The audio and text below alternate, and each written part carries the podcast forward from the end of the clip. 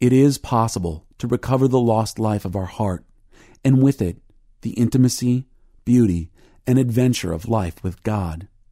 To do so, we must leave what is familiar and comfortable, perhaps even parts of the religion in which we have come to trust, and take a journey.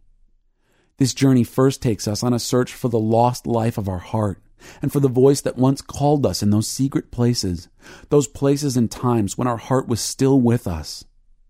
The pilgrimage of the heart leads us to remember together what it was that first engaged us in deep ways as children. Anyone who will not receive the kingdom of God like a little child will never enter it, said Jesus. Mark 10:15. Our journey will take us to explore the hidden questions of our heart, born out of the stories of our lives.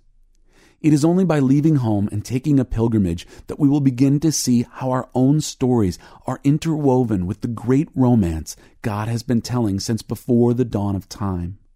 It is on this pilgrimage that we begin to see that each of us has a part in the cosmic love affair that was created specifically with us in mind.